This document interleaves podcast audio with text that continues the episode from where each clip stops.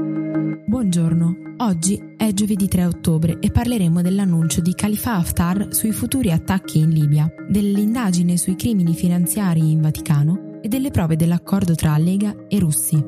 Questa è la nostra visione del mondo in 4 minuti.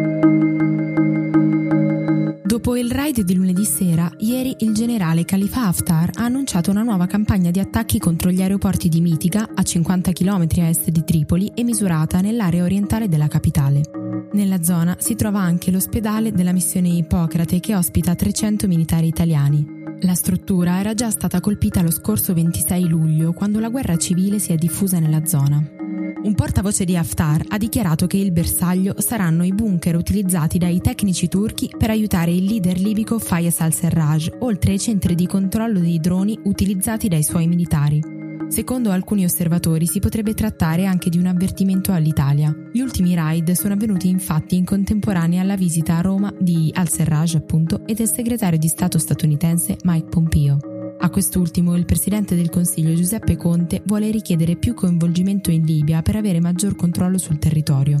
Una visione questa respinta fermamente dai comandi militari, secondo cui gli attacchi sarebbero determinati solo dalle dinamiche del conflitto civile. L'obiettivo di Haftar, infatti, sarebbe solo uno, riprendere il controllo di Tripoli, attualmente sede del governo di sostegno delle Nazioni Unite.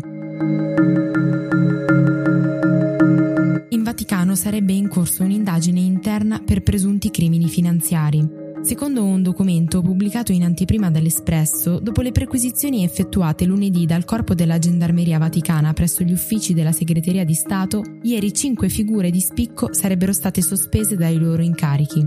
Si tratta di due dirigenti apicali e tre dipendenti.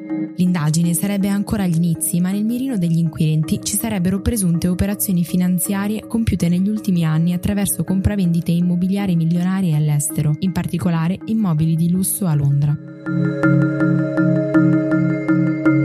La Procura di Milano ha trovato nella memoria dei cellulari di Gianluca Savoini, Gianluca Merenda e Francesco Vannucci la foto di un pezzetto di carta con le percentuali risultanti dall'accordo raggiunto all'Hotel Metropole rispettivamente il 4 e il 6% della compravendita di una partita di gasolio da un miliardo e mezzo di dollari sarebbero dovuti andare alla Lega e agli intermediari russi. I tre sono indagati per corruzione internazionale nell'ambito dell'inchiesta su Moscopoli. Per Donald Trump, l'apertura dell'inchiesta che nasce dalla telefonata con il presidente ucraino Vladimir Zelensky è parte di un colpo di Stato ordito dai democratici. Il segretario di Stato Mike Pompeo è rimasto dalla parte del presidente e seppure abbia ammesso di essere stato presente durante la conversazione, ha fatto sapere che i funzionari del suo dipartimento non testimonieranno di fronte al congresso.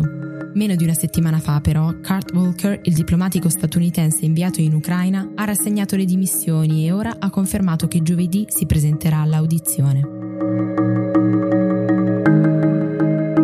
Si è tenuta ieri l'udienza preliminare del processo per corruzione, frode e violazione della fiducia a Benjamin Netanyahu, il premier israeliano.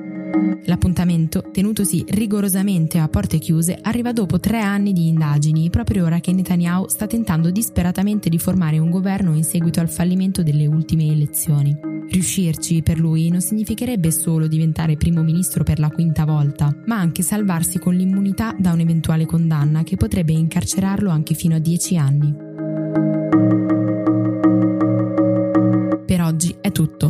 Antonella Serrecchia e da Rosa Oliassi. A domani.